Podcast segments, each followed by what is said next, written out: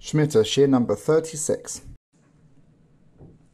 Throughout the everyday hustle and bustle that is so commonplace in our world, people often become preoccupied and fail to notice what's important.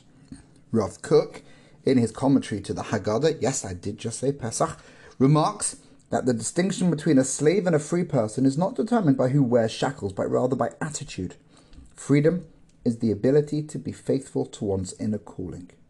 When the land lies fallow and the farmer has time to rest, he has the opportunity to reflect on his overall connection to the land. Some assert that one of the important lessons that one should take from this period is proper interaction with nature and one's environment. Says Rabbi Sacks, Shabbat is a day that sets a limit to our intervention in nature and the pursuit of economic activity. We become conscious of being creations, not creators. The earth is not ours, but God's. For six days it is handed over to us, but on the seventh day we symbolic, symbolically abdicate that power. We may perform no work, which is to say, an act that alters the state of something for human purposes. The Shabbat is a weekly reminder of the integrity of nature and the boundaries of human striving. What the Shabbat does for human beings and animals, the sabbatical and jubilee years do for the land.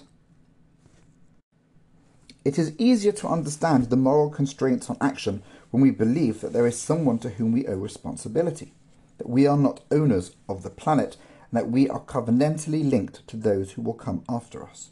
The simplest image, and surely the most sensible one in thinking about our ecological or ecological responsibilities, is to see the earth as belonging to the source of being, and us as its trustees, charged with conserving and, if possible, beautifying it for the sake of our grandchildren not yet born. It's one thing to have an abstract conception of responsibility, another to celebrate Shabbat weekly, to renounce our mastery of nature one day every seven, and to make a bracha, as Jews do, over everything we eat or drink, to remind ourselves of Hashem's ownership of the world. Tefillah and mitzvot, a narrative, are ways we shape our habits of the heart. They form character, create behavioral dispositions, and educate us in patterns of self restraint. So, this seventh year is a time to focus on the effects that our actions, both physical and spiritual, have on the land. The rabbis note that Hashem gave an instruction to the first man, La'ovda or Shomra, to serve and to protect the land. It can't be understood as a responsibility to work the land, as the curse requiring toiling in the land only came later on. What then was his role in serving the land? The rabbis explain that rain only began when Adam prayed for it. The ideal relationship between man and nature is that one's spiritual actions advance the land physically. Shvi'it provides a once in seven year opportunity to return to that type of experience, in which we recognize that attention to Hashem's guidelines for living in the world actually bring physical success. The proper use of nature involves fulfilling its spiritual purpose and the mitzvot of the land, and these are necessary if we want the earth to continue to produce its blessings. If we can have self control and we can develop our emunah and bitachon, then we will merit supernatural blessings.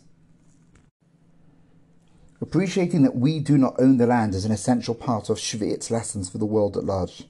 It says the Torah, of "Haaretz lo misas." The land shall not be sold permanently. Ki li haaretz, because the world is the, the land is mine. As Hashem told Adam, take heed so you don't destroy my world, so says no one to fix it after us. The Torah refers to the ground as Adamah, and man formed from the earth is called Adam.